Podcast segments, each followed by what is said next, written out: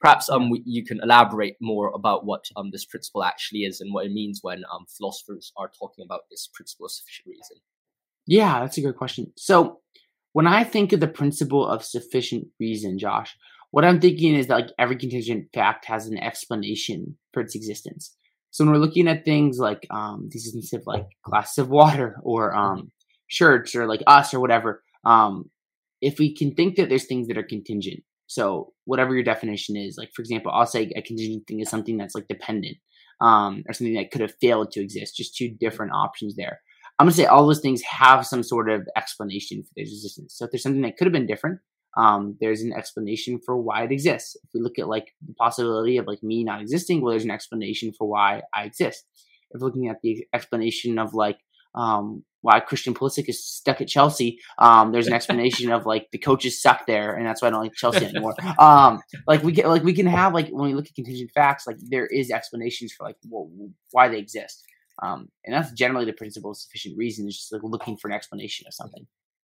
Now, now, some people seem to like traditionally, of course, people seem to have um, when they're approached with the Kalam cosmological argument or a contingency argument, perhaps more so the Kalam. I've noticed that in the past they've, they've been more focusing on perhaps the idea that the past could be infinite, and that would in some ways defeat the Kalam cosmological argument. But how, however, recently there seems to be more literature kind of trying to object to the first premise of the pr- principle of sufficient reason. And of course, it all kind of traditionally it was kind of Hume, which was seen to kind of argue against the principle of causation to some degree and uh, argue for some sense of constant conjunction instead.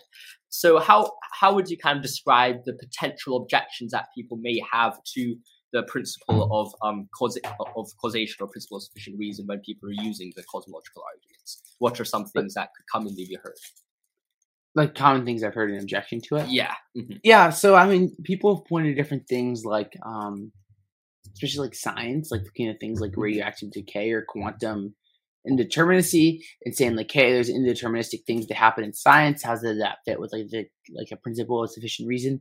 That's probably the biggest thing I've heard is like looking at these kind of events.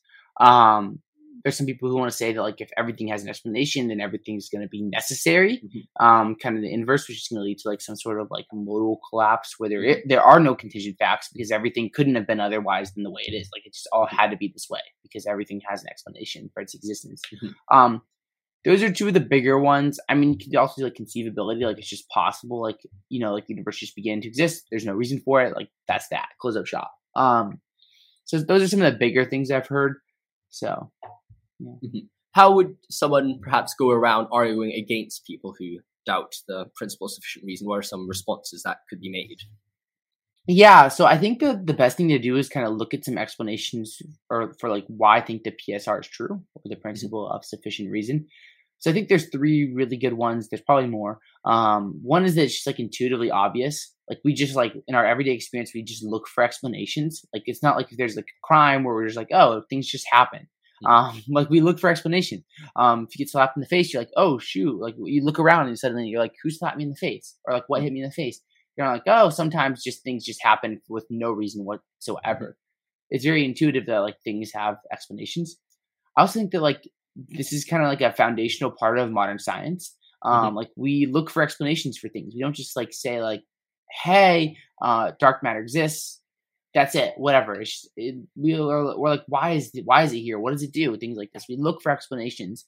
Um, and like things having explanations seem to be like fundamental to like modern science. Mm-hmm. And then finally, I'm gonna say like there's no known violations to the principle of sufficient reason. Mm-hmm. Um, so like all that quantum stuff you might want to bring up, well, I'm gonna say that doesn't actually like violate the principle of sufficient reason. Um, and since everything that we've encountered has an explanation for its existence, there's really good reason to think that like the PSR is true. In fact. So those are a few things I would do is try to raise some of the reasons for um, mm-hmm. to kind of push it.